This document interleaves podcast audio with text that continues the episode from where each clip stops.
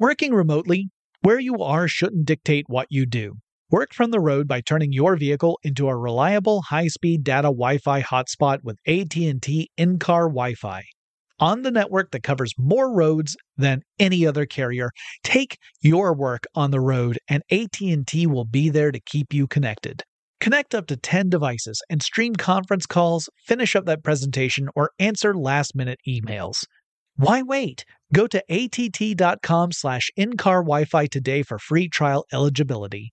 Based on independent third-party data, number of devices varies by manufacturer. Always pay careful attention to the road and don't drive distracted. Wi-Fi hotspot intended for passenger use only when vehicle is in operation. Compatible device and vehicle required.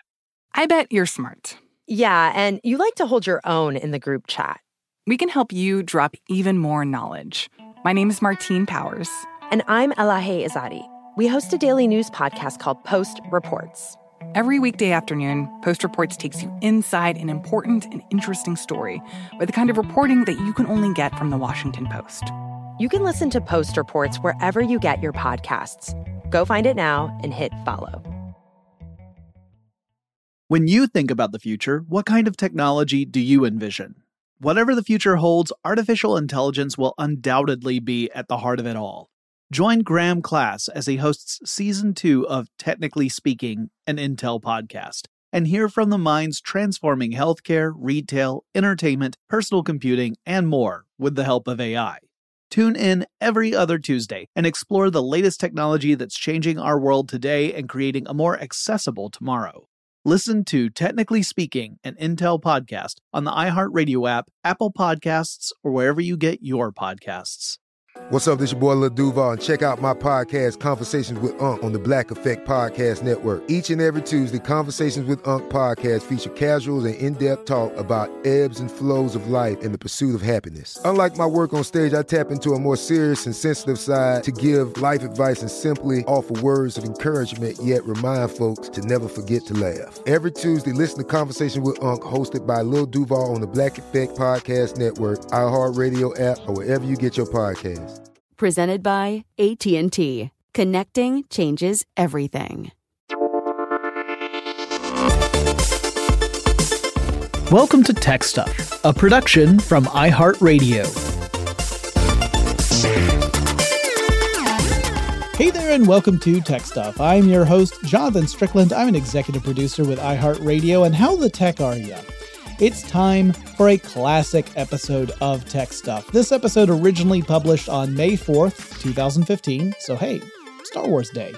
Uh, it is titled The Story of Internet Explorer, Part 1, which I guess means you can probably have a pretty good idea of what next week's classic episode is going to be.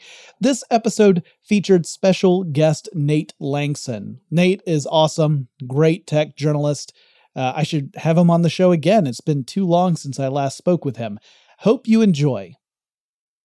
Nate is joining me to talk about Internet Explorer. And the reason why we're talking about it is that it's a web browser that has a very long history. And uh, that history now seems to have an end cap to it because Microsoft appears to be leaving Internet Explorer behind and embracing a new product that currently is codenamed Project Spartan, but will probably have some different name once it actually goes live. Mm. So we're going to cover the dramatic uh, history that's filled with uh, tons of, of interesting stories, as it turns out. And to really get started, we have to turn the clock back before there was ever any web browsers at all uh, at the birth of the first web browser, which we can trace back to Christmas Day, December 25th, 1990. Wow, 1990. MCMXC, as the Romans would have called it. Right. Uh, I'm glad you took that. Whenever I start thinking about Roman numerals, I have to start dialing IXII, uh, ah. which only makes sense for the listeners here in America. Um, so Tim Berners-Lee was working at, at CERN, same people who are responsible for the Large Hadron Collider, and had developed a, a program that would allow for the retrieval and display of information, uh, in a way that would make sense, make it easy to navigate. This would become the first web browser, which is kind of funny because without the web browser, you really don't have a world wide web. You definitely had an internet because the internet is a network of networks. And a lot of people, I realize, maybe this isn't as bad as it used to be, but a lot of people often will say web and uh, mean internet or vice versa. They'll use the terms yes. interchangeably. Not I've, entirely I've, correct. I've described it in the past actually to people who get this wrong as the web is the car on the highway that is the internet. Right. They are, they are, the web sits on top of the net. Right. And there are other vehicles on that same highway, right? Because e- email does not have to be web based. Uh, FTP, you know, file transfer protocol, other protocols. Um, in fact, the way I originally really made use of the internet back in the day was through the Telnet chat client. I used that a lot when I was in college as a way of distracting myself and making friends with people who were more into the same things I was into. I went to, for the first two years of my schooling, a small community college in rural Georgia, and a lot of the people I was around didn't share the same interests I did. So Telnet was one of those things that allowed me to uh, go beyond that. But that was before I had ever heard of the World Wide Web and web browsers. Um, no. so we have to remember that this time before there were browsers, there, there, there, was, there were not really any user friendly ways of accessing information. You kind of had to really dive into the tech and understand commands in order to get anything out of it. Even if those commands were fairly simple, it was a high enough barrier of entry that there were only a few of us playing in that, in that world at that time, right? I mean, there were like people in colleges and research facilities and governments that had access to it for various official purposes. There were very few like fun applications outside of some wacky people saying, Hey, this computer that's crunching numbers for your, uh, your astronomy class, we can also make it play tic tac toe. yeah. I mean, around about this time, there were also other similar sort of projects, I think, that were going on at CERN. Like people yeah. built sort of not competing necessarily, but there were other programs that were created to sort of browse in, in a, in a more visual way. Right. And, and it turns out that this was a brilliant idea. Another little uh, thing to, to fall back on is just a quick explanation of what's going on with a web browser. For those of you who, who are, you know, uh, more casual fans of technology, this might be helpful. For those of you who, you know, are, are really deep in the field, this is going to sound incredibly simplistic, but we have to talk about what a client is and what a server is. So your client is essentially your machine, the device you're using to end up retrieving information from some other computer, a server, which actually holds the information that you are interested in. So if you are using a web browser to visit a web page, there is somewhere in the world a computer that has all that information on it and it gets the request from your browser, the client, and says, all right, well, here's what you asked for and sends it across the internet your browser is in charge of displaying that information in some way that hopefully is useful and, and informative. And that's the basic relationship that the web browser is built around. It's not the only client server relationship, but it's a great example of one. Mm. And, so, and it's, it's interesting because as I'm sure we will be coming to later, the relationship between the idea of a client server model really has not changed. And in fact, when you get into the likes of the Chrome OS, mm-hmm. the browser is just a dumb client. It's a yeah. client terminal model for the entire OS and essentially, but we're, we're moving forward 25 years before we get to that point. The nice thing is that this model works so well that it ended up being the foundation for a lot of different applications, including the Chrome operating system. And, uh, and of course we're seeing more and more services and applications migrating to the internet side of things where we see this, this, uh, I mean, it's kind of a seesaw act, right? On one side, we see hardware manufacturers that are still saying, no, no, no, you really want the strongest, fastest machine possible. And meanwhile, all the service providers are saying, we're handling all the heavy lifting. You just need a device that can connect to us. Uh, that way we get to control all the stuff. Uh, so it's, it's, but it's because of this relationship that that kind of infrastructure is even possible. Mm. Um, I mean, that, I mean, that's the interesting thing also, just as a slight ta- related tangent, I suppose, about Moore's law, which is celebrating an anniversary um, at, at, the moment, is that it's always been assumed that we need the most and biggest and fastest power in our computers because we want to do more and more things locally. Um, which, in a way, if that was always going to be true, you would need less and less on the on the server side, um, mm-hmm. outside of the well the realms of um, the web. But of course now it's becoming much more about efficiency and, and low cost and, and, um, thinness in, in our devices. And so we don't need that sort of huge lifting power within the machines we're currently using ourselves, which makes a browser the perfect interface for a modern machine because it just needs to be the go-between, the conduit between the very powerful server mm-hmm. and the very small, powerful, uh, less powerful desktop machine or, or laptop or tablet or notebook or what have you. And it right. means Moore's law has, may actually become irrelevant before it actually becomes wrong. You know, we right. may not need that power, that sort of doubling of power every 18 months because we have actually no need for that power anymore. And in fact, Moore's law originally was all about the financial side of, you know, the fact that there were these financial drivers that were incentives to create these increasingly more powerful and smaller components on a square inch of silicon. Now mm. we're hmm. getting to a point where if, if we don't need that, then there's less incentive. So there may be a point of pride among some, you know, engineers and computer scientists who want to keep pushing that envelope and try and make it, um, you know, try and beat their record in a way. But if the, the demand isn't there, then, like you said, Moore's law could become obsolete before we hit that fundamental limit from the laws of physics that yes, and if a motor car had gone through the same exponential growth that Moore's law predicted or for um, silicon, um, you would be able to do a hundred miles on one tenth of a milliliter of fuel, and that would cost you twenty five cents. Right. In a car that costs twenty five cents. Right.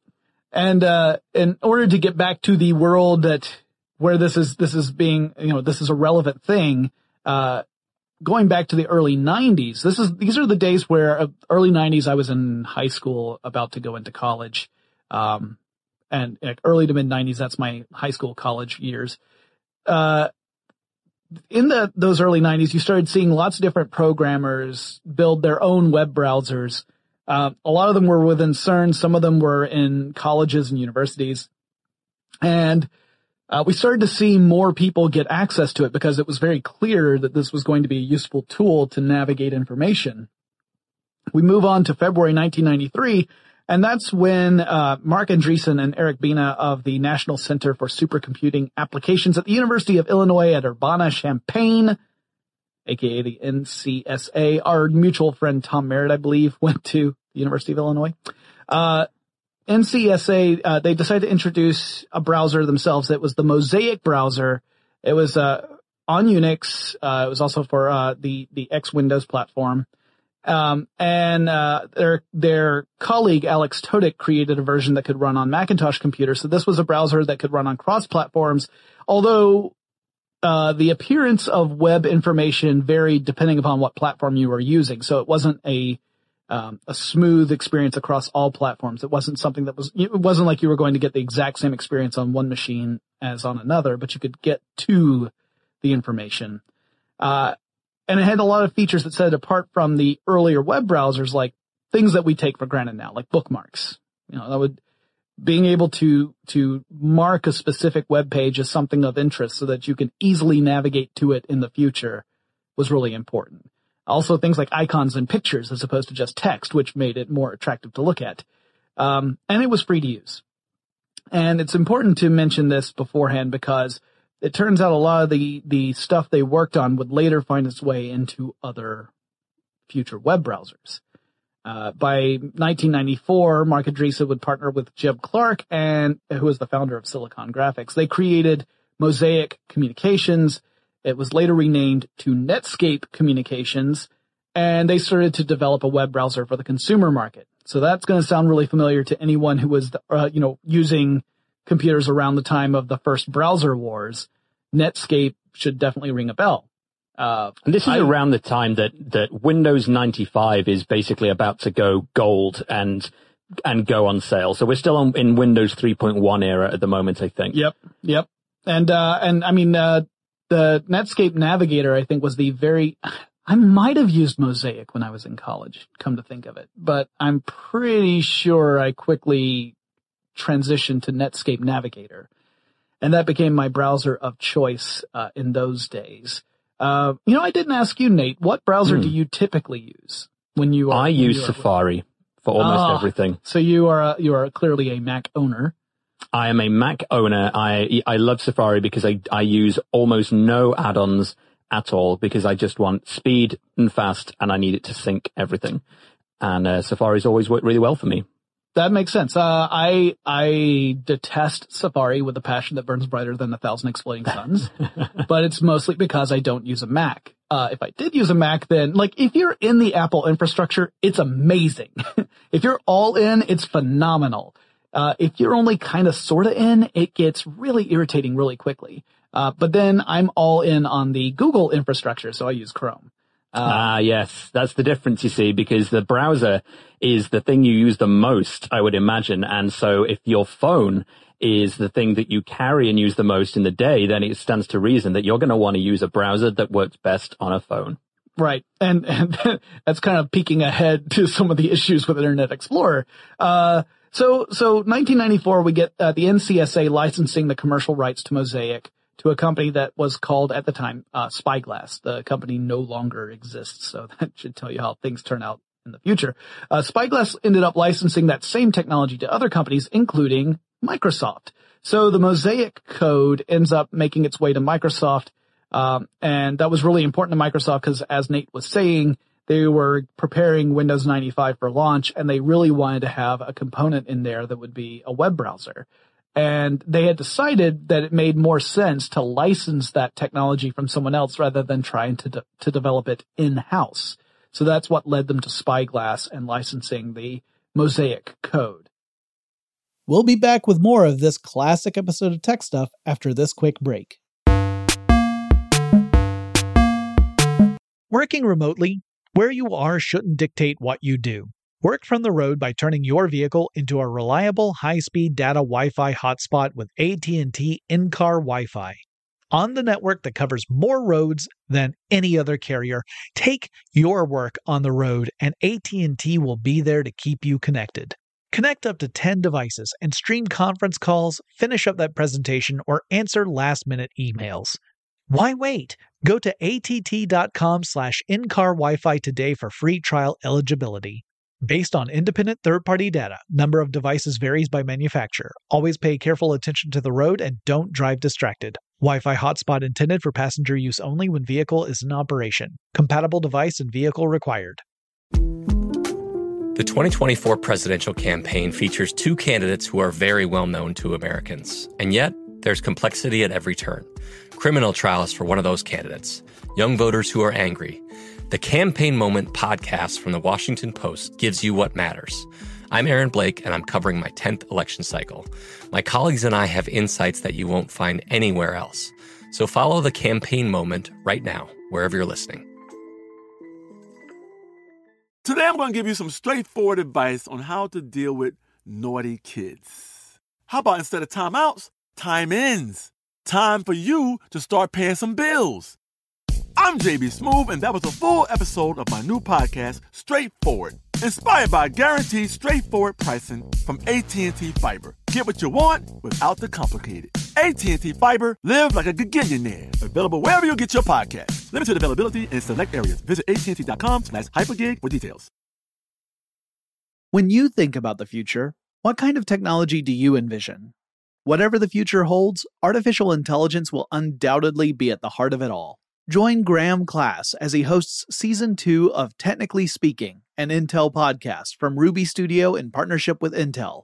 Explore the future of technology that's rapidly evolving our world today with the help of AI.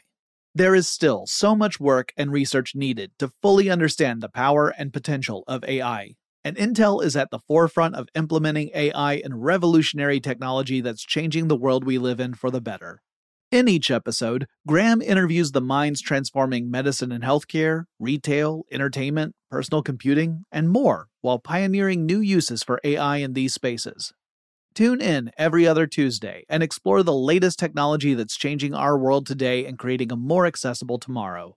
Listen to Technically Speaking, an Intel podcast on the iHeartRadio app, Apple Podcasts, or wherever you get your podcasts. October 1994, Netscape would release a beta version of their project, which was codenamed Mozilla. That'll become important later too. It was designated 0.96b. Uh, I, I decided early on that when I we start looking at the actual builds of Internet Explorer, we're going to look at whole numbers only, because otherwise the path leads to madness. You mean you're Uh, not going to consider Chrome version 26.9.643.2.364? No, I mean, that I- was a seminal release. I mean, it was beautiful, really. I mean, it, the the fact that it it improves so much upon the predecessor that came out earlier that same day is phenomenal. But no, I'm going to skip it. um, yeah, so we move on to to August 23rd, 1995. That is the day Microsoft released the Windows 95 operating system. Uh, man, I still remember the commercials for Windows 95. They had, uh, they had this little band, uh, the Rolling Stones that had a song called Start Me Up that was played during the Windows 95 commercials because that was also the introduction of the start button on Windows. Uh, the little button that wouldn't quit or people wouldn't let the little button quit. And they introduced a web browser, which they named Internet Explorer uh, made a lot of sense. It was, it was in fact a way to navigate through the internet, uh, specifically the World Wide Web. But this is this is the point. Can I just interject here because this is the thing that I've always hated about Internet Explorer is that it's a web browser. Right. Why is it not called Web Explorer? I think, uh, I think they were afraid they might have a, a, you know, like some sort of confusion with spiders or something. I don't know, Nate. It's, it confuses me too. Uh, but yeah, Internet Explorer 1.0 came out with Windows 95. They had an agreement with Spyglass, which was incredibly clever. Some might call it sneaky and underhanded. Uh, their agreement with Spyglass. So Spyglass makes the, the code, the technology that Internet Explorer runs on. Internet Explorer, the, the, the agreement with Spyglass was that Microsoft would pay a quarterly fee to Spyglass. All right. That's cool. And they also agreed to share royalties for Internet Explorer. But Microsoft also decided to bundle Internet Explorer with Windows 95. So Internet Explorer itself wasn't on sale. And so if you're not selling it, you can't make royalties, which means they didn't have to share any money from the Windows 95 sales to Spyglass, which I thought was Sneaky. yeah, pretty sneaky. Um, that would end up biting them a little bit later. But at any rate, at the time, they were just like, hey, we really scored on this. Now, when they started, only six Microsoft employees, according to every source I saw, only six people in Microsoft were actually working on Internet Explorer, which is kind of hard to believe today. Um, and uh, at the time, the web was not what you and I are used to. It had about 20 basic tags in HTML that allowed you to construct pages and change the style, things like tables and, and the font size, that kind of stuff. Uh, so it's really, really basic. And if you ever look at screenshots of old browsers and old web pages, I mean, it mostly looks like the blandest Wikipedia page you have ever seen with no pictures or anything like that. A lot of the early ones don't have any pictures on them. Um, because if you did put a picture on it, then you were shooting yourself in the foot. Most of us did not have any fast connection to any kind of network. So accessing a website with pictures meant that you would start, you know, you'd navigate to the page, walk away from your computer for 10 minutes, and then come back to see if the pictures had all loaded. I remember it well.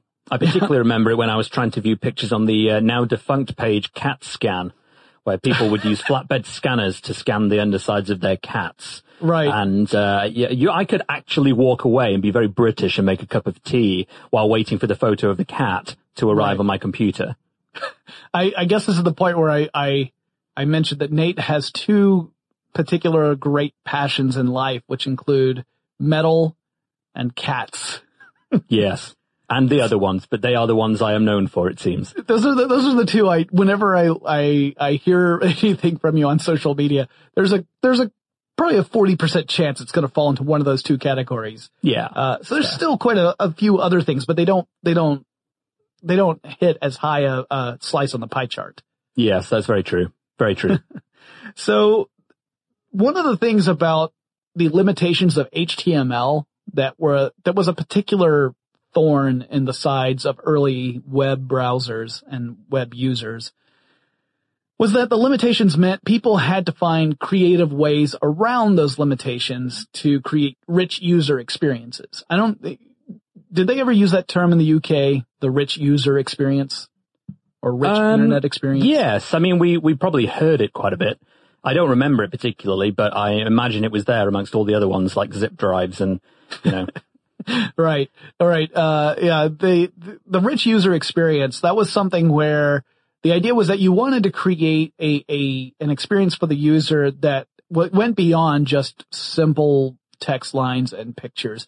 So one of the earliest ones would be MIDIs that would loop and there'd be no way to stop them. uh, oh, I do remember those. Yes, yeah. I do remember those. Yes, MIDIs. My goodness, MIDIs. Yes. Yeah, so just the days of MySpace where you would go to someone's MySpace page. I mean, this, this, that goes beyond what we're talking about here, but even then, oh, those, not, not, I'm not sad to see those days go. However, what it meant was that people had to create software that would be a plug-in, an enhancement to a web browser to allow uh, users to access certain types of content, largely streaming content, whether it was audio or video. So if you had a web browser in those days, you had to often enhance it with these plugins, which made the browsers clunkier, slower. They they required more memory. In those days, also memory was not as um, plentiful as it is today. Computer memory, so your whole computer would start to run more slowly if you tried to access anything that had any kind of you know video or flash animation. Flash is another example. Some plugins that you had to have in order to get more out of the web pages. Uh, we would not see advances to HTML for a while that would address this. I mean, the whole point of HTML5 is to take away the need for all these different plugins that often can become security vulnerabilities. Um, the idea being that this way we can support those those different uh, functions natively within HTML and not have to have a Swiss Army knife style web browser where you've added all these extra features. Um, anyway, the the first version of Internet Explorer was about as bare bones as you can get, and um, the second one came out November twenty second, nineteen ninety five. So, if you remember, I said the first one came out August twenty third, nineteen ninety five. IE two comes out November twenty second, nineteen ninety five. That that's an incredibly narrow window for an mm. entire version upgrade. You know, it's uh, fast does not really go into it. Uh, this one was for Windows 95 and Windows NT 3.5 and Windows NT 4.0.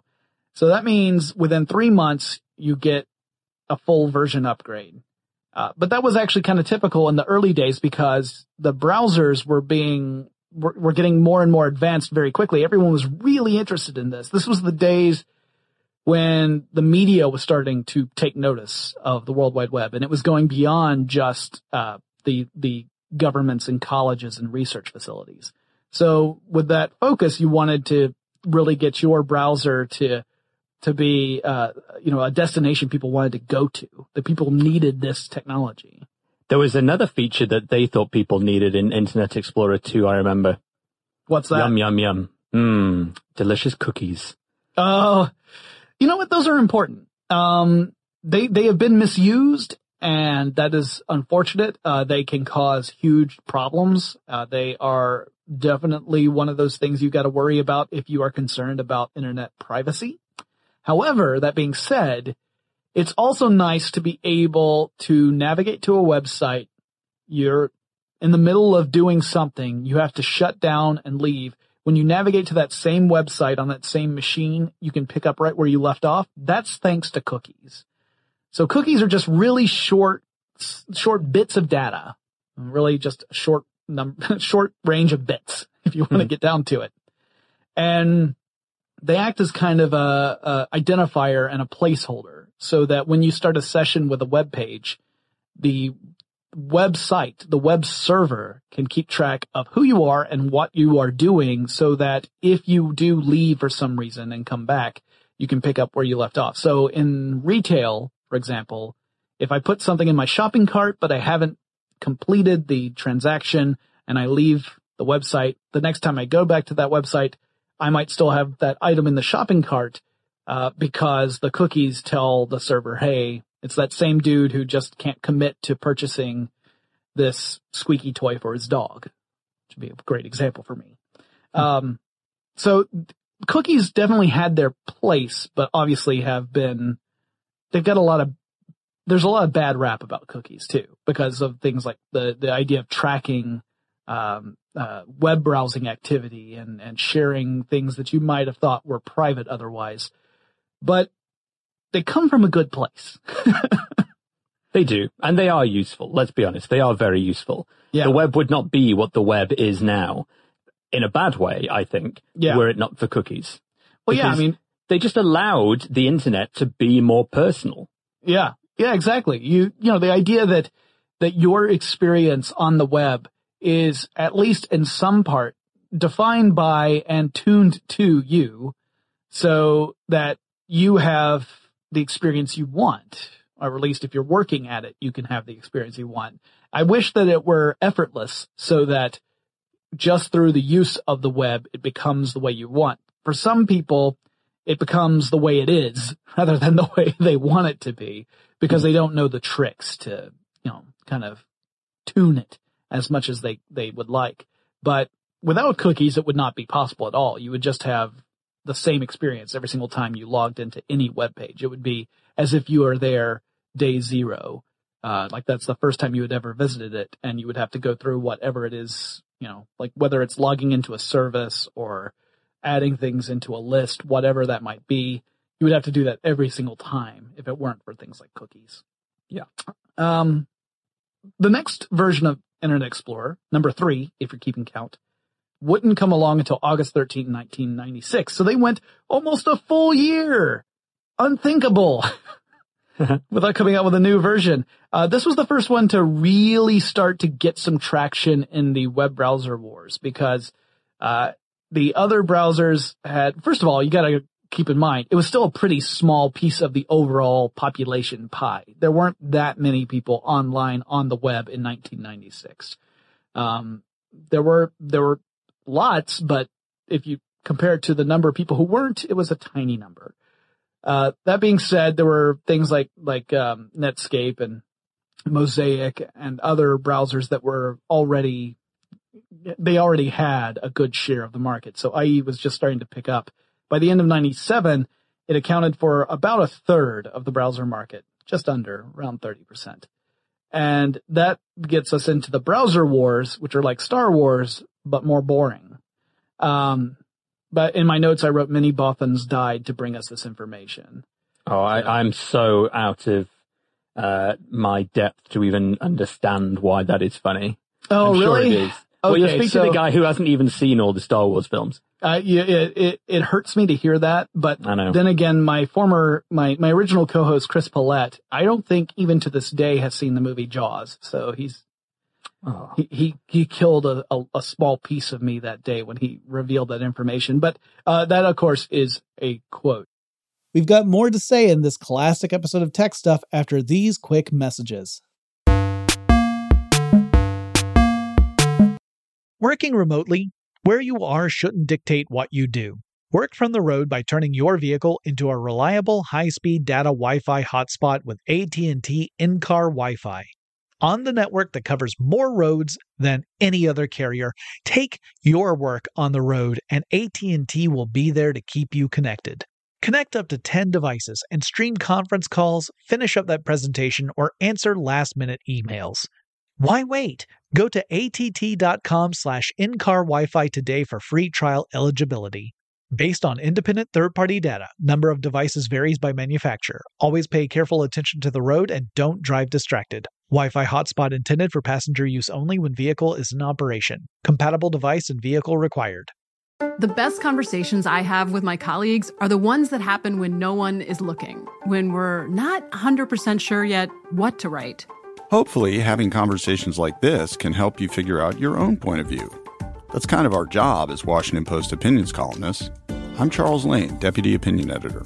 And I'm Amanda Ripley, a contributing columnist. We're going to bring you into these conversations on a new podcast called Impromptu.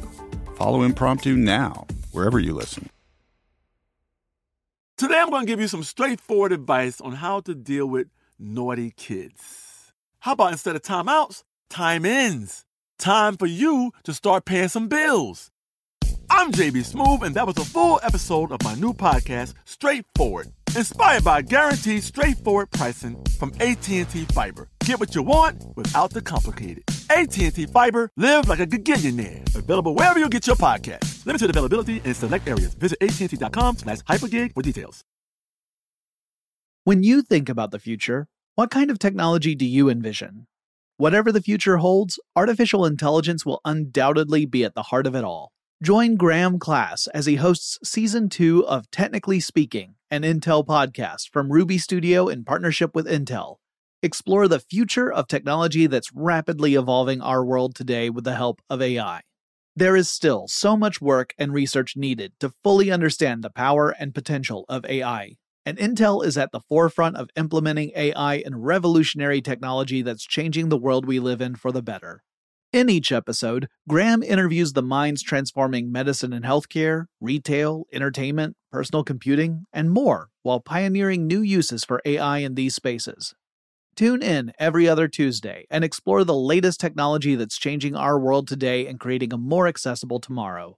Listen to Technically Speaking, an Intel podcast on the iHeartRadio app, Apple Podcasts, or wherever you get your podcasts.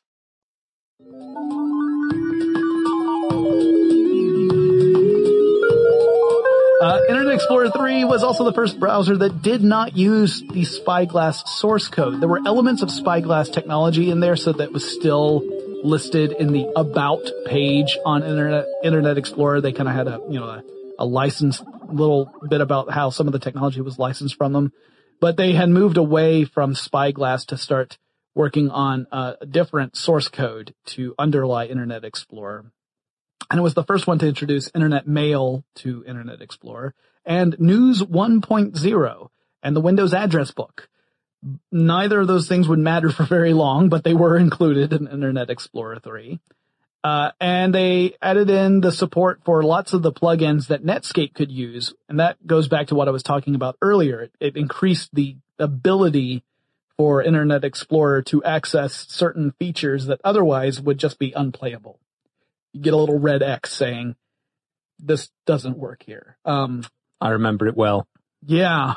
Uh, this also, by the way, one of the reasons why I love the development of HTML5 and the conversion to HTML5 is that I also remember the days of those plugins leading to lots of opportunities for hackers to create fake uh, alert messages saying, Hey, I know you want to see this, but you can't unless you first download the plugin or up, update your plugin so that you can watch it. But in fact, instead of it actually being a plugin, it was a virus that you were agreeing to download and install to your machine.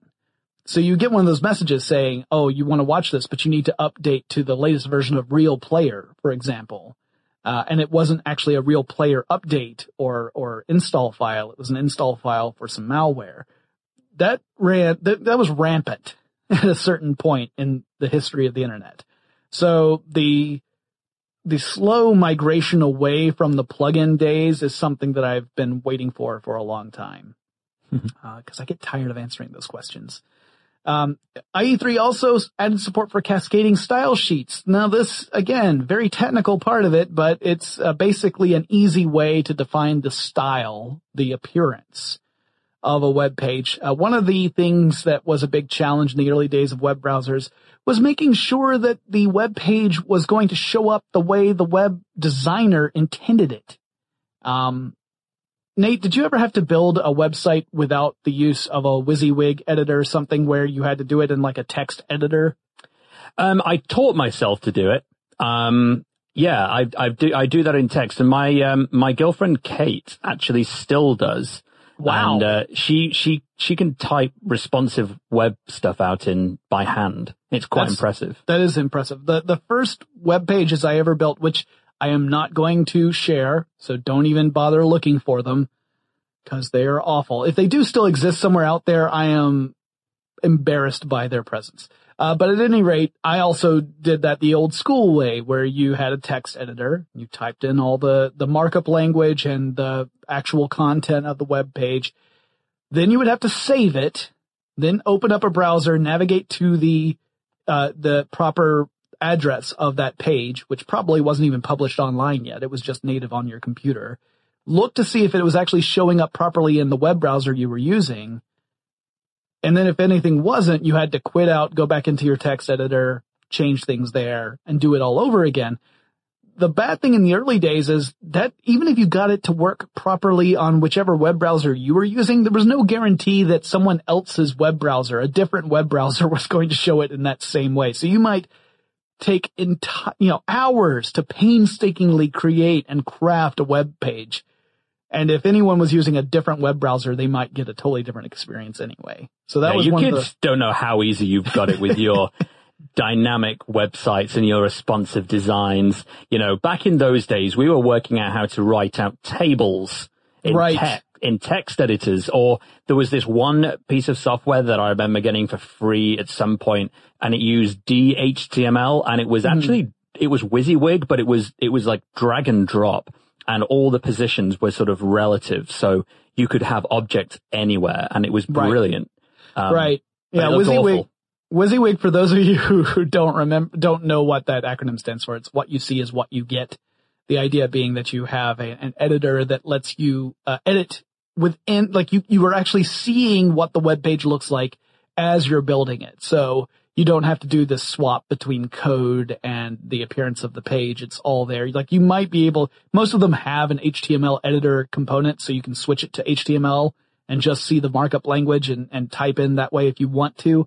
But a lot of them have it where there are different templates that are built out. Their entire business is based on that. And some of them do it incredibly well. Uh, I use them, in fact, when I'm building web pages these days because while I remember doing HTML coding, uh, that was also when there were very few tags. So I don't think I could do it today because I, it, it would look like a website from 1995 if I were to build one today, uh, that way. And, and while that would be comedic, it would not be very useful. Um, Internet Explorer 3 was also when we got a very important development with IE. That is the logo of the lowercase e so that you get that icon of the lowercase e that represents Internet Explorer. Don't know what our world would be like if they had gone with something else. A W for web, maybe. Just Yeah, throwing would've- that out there again. I, you know, it's madness, Nate. It's madness. Yes. That's, that, that would have led to great strife in the world. Uh, and nine days after IE3 came out, security experts discovered a backdoor vulnerability that they called the Princeton Word Macro Virus Loophole. So it had a very catchy name. Uh, backdoor vulnerabilities are seriously bad news, uh, no matter what software you're talking about. That's the sort of vulnerability that gives a, a attacker access to your machine at whatever level you are logged in at. So if, uh, for example, you had your Windows machine, uh, you are logged in as an admin on that machine. Let's say that's the level of access you have. And if this is your personal computer, then yes, that's the access you have. This backdoor would give people that access, which is bad news. I mean, they could make your computer do whatever they wanted to at that point. Install software that you didn't im- intend to have installed or direct your computer to attack other, other computers.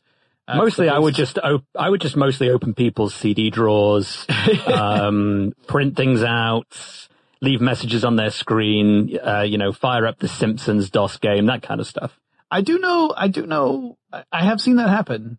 I remember seeing uh, someone who had um, allowed that and their CD drawer, the, the little, the little uh, drive door would open and close over and over. And they're like, I don't know what's happening. Except what's happened is you've downloaded something you shouldn't have that has handed over control to your computer. So we're going to start in safe mode and we'll begin from there and see if we can fix this. yeah, and uninstall BonziBuddy while we're at it. Yeah, yeah. Oh, man. Well, in fall of 1996, Internet Explorer would account for about a third of the browser market, like I was talking about. That's where they really started to get traction. And in 1997, the NCSA stops supporting the development of Mosaic. So the, the web browser that really started all this off uh, in a real way had finally kind of run out of steam on the development side. But the the browsers that still use that basic technology and had continued to develop it, they they kept going. Like Netscape Navigator continued on, uh, although of course they had they had forked off of the Mosaic source code, so it was not the exact same stuff that was Mosaic. It had changed and evolved on its own. It's kind of like if you look at an evolutionary tree and you see where two different species have forked, same sort of thing here, except we're talking about computer programs, obviously. And 97 was also when Spyglass threatened Microsoft with a contractual audit because of that quarterly fee royalty arrangement we talked about earlier. The fact that they were getting this quarterly fee, but not really any royalties had kind of upset Spyglass because they said, well, when we agreed to this, the implication was that Internet Explorer, or whatever the web browser was going to be called at that time, was going to be a separate product. It was going to be something sold by Microsoft instead of bundled with Windows. Um, and ended up prompting Microsoft to settle with Spyglass. I think the, the sum I see most frequently is $8 million, which is not a small amount of money, but when you compare it to some of the huge deals going on seemingly casually in the world of tech and especially the world of the internet, it's a pittance. Yeah. A tiny amount. And for Microsoft think, as well. Yeah. Oh yeah. Especially for Microsoft. Yeah. $8 million. It's probably what they have in between the cushions of their executive uh, lounge couch. You just sort through there and find a spare eight or nine million dollars, I'm sure um, which I think if you convert into English currency is approximately 15 pounds. I'm not entirely sure. I'm not good with that sort of thing, but I know it's Hey, somewhere. look, the exchange rate's all messed up at the moment. all I know is that whenever I visit London, I'm always looking for uh, deals because I realize like I don't know, I honestly don't know how much money I'm spending right now. um, Internet Explorer 4 comes out in 1997. That is uh, marketed with the slogan "The web the way you want it," uh, which I guess is true if you don't want it to be particularly good. Um, it also handled rich text files and plain text email in their Internet Mail and News program, uh, which was now Outlook Express 4. It's called Outlook Express 4, but it really was the first Outlook Express. This is where we run into Microsoft's habit of numbering things in a way that probably makes sense to someone in Microsoft and no sense to anyone else. Like, yeah. I don't know, why is Windows 10 Windows 10 when it could have been Windows 9? Apart from the fact that calling it Windows 9 could have caused some confusion with people who are running legacy systems that still rely on Windows 95. I can't answer. In an era, in an era, Jonathan, my friend, where we have the iPhone 5S and the Galaxy S5, I think we are in an era where we need to have Windows 10 and OS 10. Yeah. Okay. All right. I'm I'm fine with that, I guess. I uh, honestly at this point we could just say, all right, letters and numbers make no difference in the world of the internet. So just just just go with it. Um so we don't have HTML email support in, in Outlook Express 4. They could just do rich text files and plain text emails. So you didn't get any of the incredibly fun stuff like people sending you pictures in the middle of their emails. Uh, and what, if you're detecting some lackluster enthusiasm in my voice, it's because uh, those jokes only go so far with me. So uh, please don't send me emails with lots of pictures in them. But first of all, my my Outlook immediately blocks them unless I tell it to al- allow the photos, but you're just wasting bandwidth really. Um, I'm not a huge fan of those, but, but uh, obviously it makes it look better than it would if it were just a rich text file. Uh, and they integrated Real Player as a streaming media player within Internet Explorer 4. Um, do you remember those days, Nate, where? yes, I do. Yeah. I do. The beautiful days of Real Player yeah. playing inside Internet Explorer. Oh. Yes. Those, those wonderful days. I love those days. I'll tell you an interesting Real Player fact here. Okay. Real Player used to be brilliant. Mm-hmm. Right. Real, what Real did was fantastic. It actually made video stream properly. Back in the day, while the player itself might have been a clunky mess, the compression they used was genuinely some of the most innovative online technology, in my opinion. Yeah. Um, the problem is that everything else about it was awful. Mm-hmm. And bundled as a plugin also made it a clunky experience. So mm-hmm. it just, it just always felt like a poor piece of technology, but actually what it did was fantastic. Yeah, there was a time where I mean, I just remember so this this held true for very, way too long, where there were competing plugins, and in order to for you to be able to watch video online, it meant that you had to have three or four plugins on your browser because one site would use one format, another site would use, you know, some would be Flash based, some would be, uh, you know, a real player based. You would have all these different competing formats and you didn't have a lot of options of like a, a one player fits all kind of solution. So it ended up meaning that you had to add all these different plugins if you wanted to be able to experience all this different media across different sites. I don't miss those days at all. I mean, it, Microsoft really held on to it for a long time. Silverlight was one of those things that when I would encounter it online and I would, I would see something like, "Oh, you need to download Silverlight to see this," I thought, "Really? Do we? Re- are we really still there?" Yeah. Um, can we get beyond that and just have everyone say, okay, I, I wanted to be the person to, or the entity to define what the standard was, but at some point I have to admit my approach is not what has been considered standard and I'm going to get on board with what everyone else is doing. Uh, it wasn't like that for a very long time. In fact, you could argue it's still not like that with certain types of, of media, but it just made it it made it no fun, really. like you would go to a site and say, "Oh, I have to add another plug," which again added that vulnerability. If you had to add in plugin after plugin, eventually you got, um, you know, you got conditioned to the point where you thought, "Oh, of course I'm going to need another plugin to see whatever this thing is." Never mind the fact that it's a plugin that I don't recognize and that I've never, you know, heard of before. I'll go ahead and install it, and then you make your system vulnerable. It's just one of uh, those things that was an, a necessity at the time. And I think really what, what plugins did is they just fueled innovation. You know, yeah. like a lot of what is plugin, what was a plugin back in the day is now either baked into the browser or is baked into HTML itself. Mm-hmm. You know, when you think about HTML5 supporting new video formats, um, you know, like WebM that Google is behind, you know, mm-hmm. that's something that back in the day you would need a you know a, a, a plugin for. Sure. Um, you don't need those anymore, and it was probably a necessary life cycle. That's true. I mean, without it, then web pages would be very bland and limited, and would not be nearly as important or uh, uh, influential as the web has become over the years. I mean, you know, this is also, we're looking at, now we're looking at the late 90s when we're starting to get to a fever pitch of what the web could be. Uh, you know, which of course culminated in and then collapsed with the dot com bubble bursting. Uh, that whole era, everyone was starting to see what the web could potentially be. But if we relied simply upon what HTML could deliver back in those days, the web would have been a lot more, you know, utilitarian and less interesting.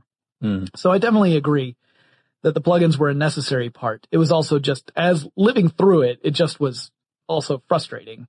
Um, IE4 also supported dynamic HTML for the first time, which allowed for more interactive web pages. Again, that rich user experience we were talking about earlier. Uh, that was an important element. And by bundling Internet Explorer with Windows, Microsoft ends up leveraging itself into a 60% market share of all web browsers. This was a huge story. It really turned things around, going from an underdog to the major player out of all browsers.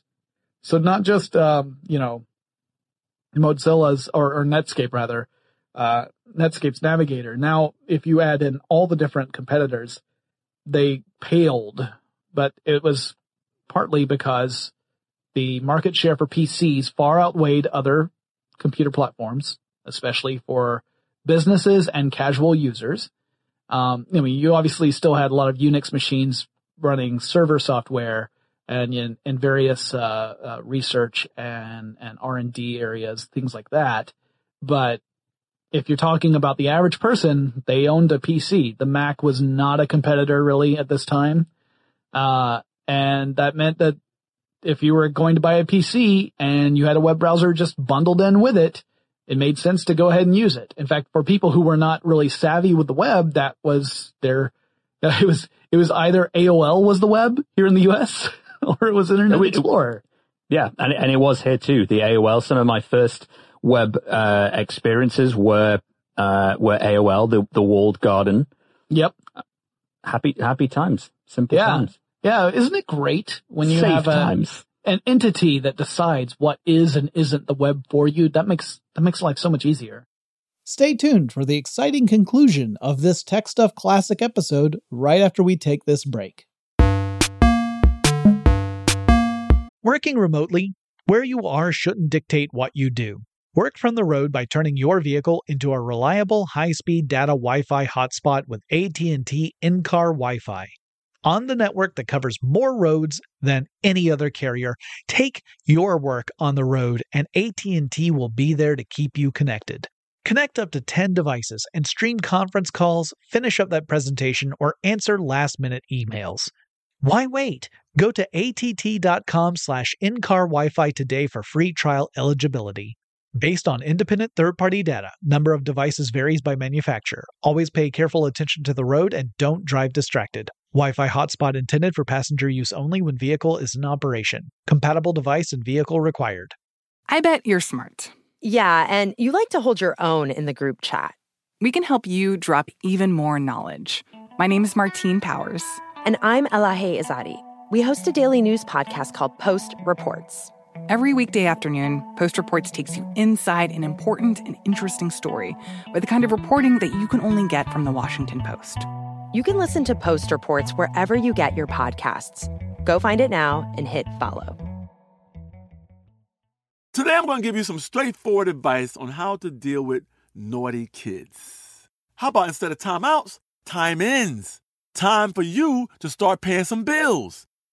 I'm JB Smoove, and that was a full episode of my new podcast, Straightforward, inspired by guaranteed straightforward pricing from AT&T Fiber. Get what you want without the complicated. AT&T Fiber, live like a gigillionaire. Available wherever you get your podcast. Limited availability in select areas. Visit AT&T.com slash hypergig for details.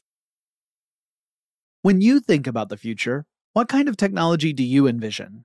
Whatever the future holds, artificial intelligence will undoubtedly be at the heart of it all. Join Graham Klass as he hosts season two of Technically Speaking, an Intel podcast from Ruby Studio in partnership with Intel. Explore the future of technology that's rapidly evolving our world today with the help of AI. There is still so much work and research needed to fully understand the power and potential of AI, and Intel is at the forefront of implementing AI in revolutionary technology that's changing the world we live in for the better. In each episode, Graham interviews the minds transforming medicine and healthcare, retail, entertainment, personal computing, and more while pioneering new uses for AI in these spaces. Tune in every other Tuesday and explore the latest technology that's changing our world today and creating a more accessible tomorrow. Listen to Technically Speaking, an Intel podcast on the iHeartRadio app, Apple Podcasts, or wherever you get your podcasts.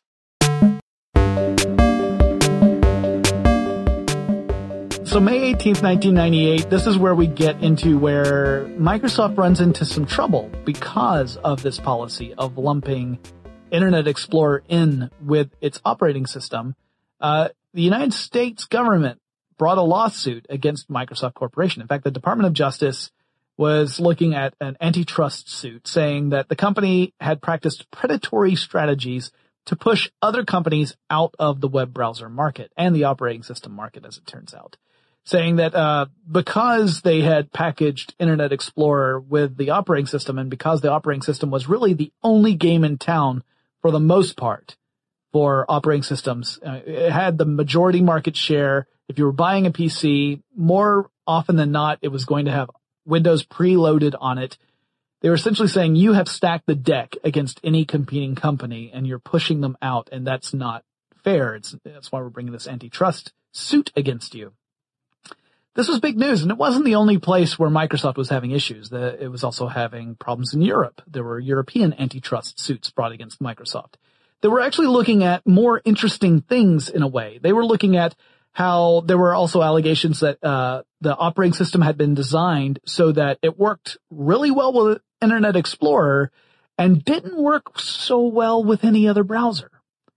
Almost as if Microsoft had taken pains to create an operating system that would on purpose decrease the use and utility of, of competing web browsers.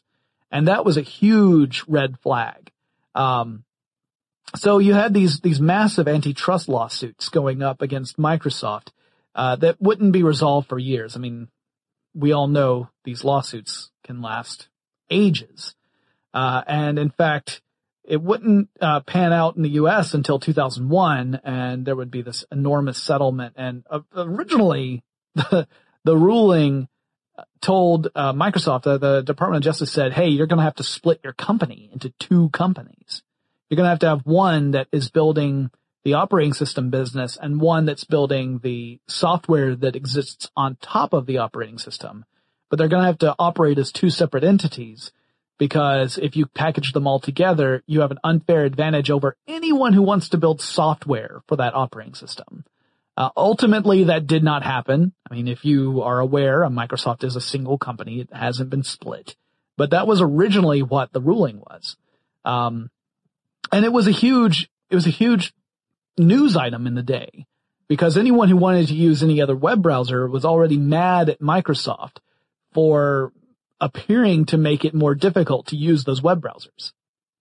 So uh, I remember those days well too, uh, because already at that point I was not a huge. And like I said, I had been using Netscape Navigator as my early web browser for years and years. Partly because uh, when I far- first started using the web, uh, I was a college student, so I got Netscape Navigator for free because it was a college application um, I didn't have to purchase it. In fact, I was, I was pretty stingy about purchasing one for a long time. I was like, why should I pay for this thing that I've had for free for so long?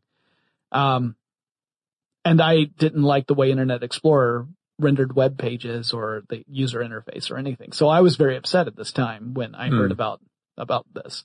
But um, I mean, this would, I, Internet Explorer at this point was actually available on the Mac wasn't yes. it? This was one of the last ones actually that was available on the Mac. IE5, I think, was the very last one they made. Yeah, yeah, um, yeah. So you I, could actually you could actually use Internet Explorer on the Macintosh at this time. Yeah. To be yeah. fair though, the Mac was not not what it is today in those days. No. This was uh this is the these are also the days where Steve Jobs had been forced out of Apple for a while and was just starting to come back to redefine what the Mac was. Yeah, so, this is almost almost exactly the time he came back, and this was just before the iMac was released. Yeah, if not almost, depending on the the particular part of the history we're we're on, almost month wise at the moment. This is this is when that happened. Yeah, so we've got this this lawsuit going on. It hasn't in 1998 it starts. In 1999, IE was the the the dominant web browser, which was not helping Microsoft's case in that lawsuit.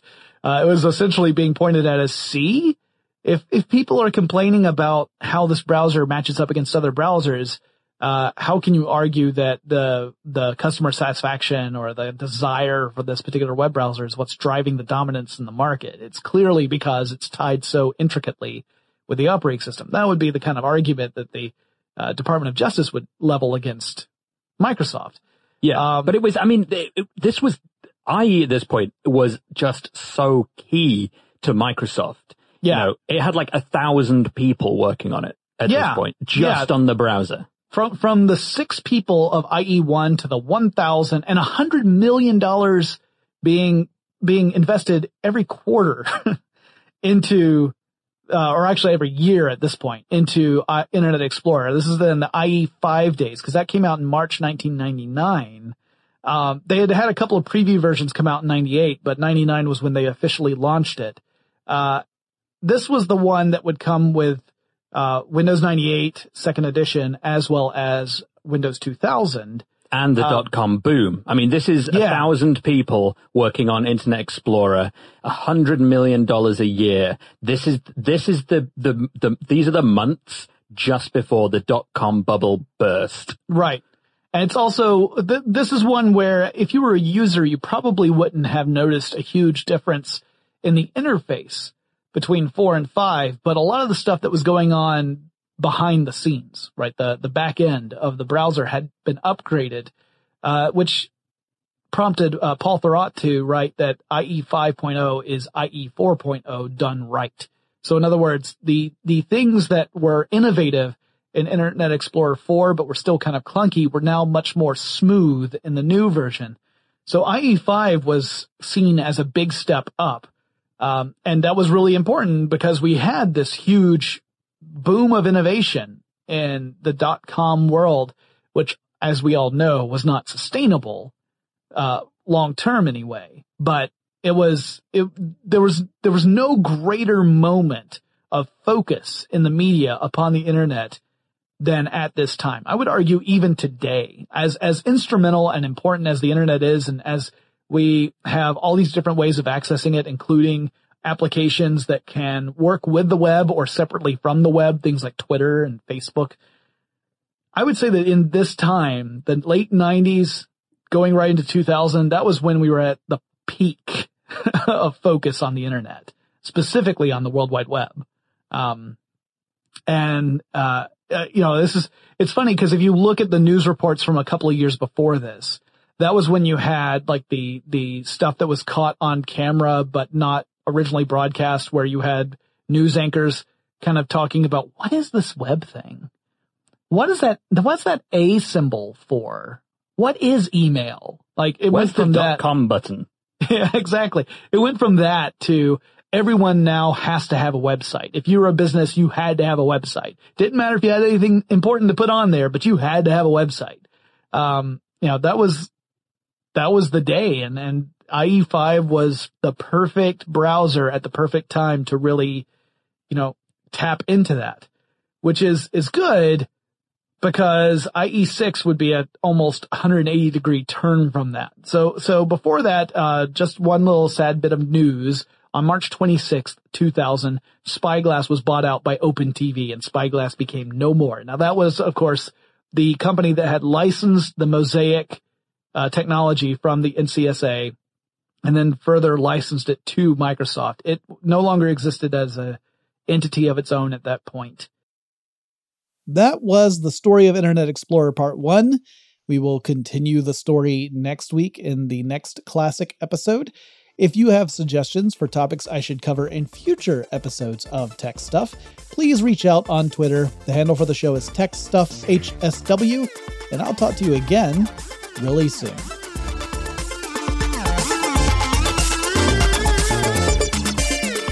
Tech Stuff is an iHeartRadio production. For more podcasts from iHeartRadio, visit the iHeartRadio app, Apple Podcasts, or wherever you listen to your favorite shows.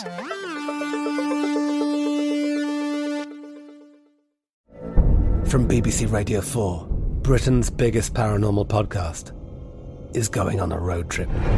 I thought in that moment, oh my God, we've summoned something from this board.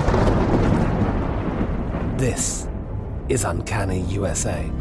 He says, Somebody's in the house, and I screamed. Listen to Uncanny USA wherever you get your BBC podcasts, if you dare.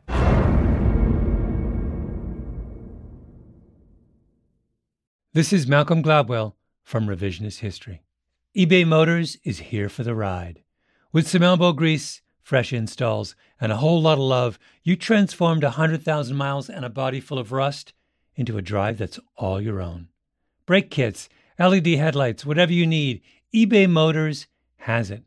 And with eBay Guaranteed Fit, it's guaranteed to fit your ride the first time, every time, or your money back. Plus, at these prices, you're burning rubber, not cash. Keep your ride or die alive at ebaymotors.com. Eligible items only, exclusions apply. Are you looking for the perfect move in ready home this spring season? Now's the time to buy at Fisher Homes. For a limited time only, enjoy below market interest rates starting at 5.375% APR, 6.139% APR. With these exclusive lower rates, you can save hundreds on a move in ready home and start enjoying the benefits of home ownership even faster. Schedule your personal tour with one of our new home specialists at FisherHomes.com and make this spring the season you find your perfect home sweet home. Financing provided by Victory Mortgage, LLC, NMLS 461249, Equal Housing Lender. The wait is almost over. Get ready for the 2024 NFL season as the full schedule is announced. Every rivalry, every rematch, every rookie debut, every game revealed. The 2024 NFL schedule release, presented by Verizon, coming in May. Live on NFL Network, ESPN2, and streaming on NFL Plus. Terms and conditions apply to NFL Plus. Visit NFL.com slash schedule release to learn more.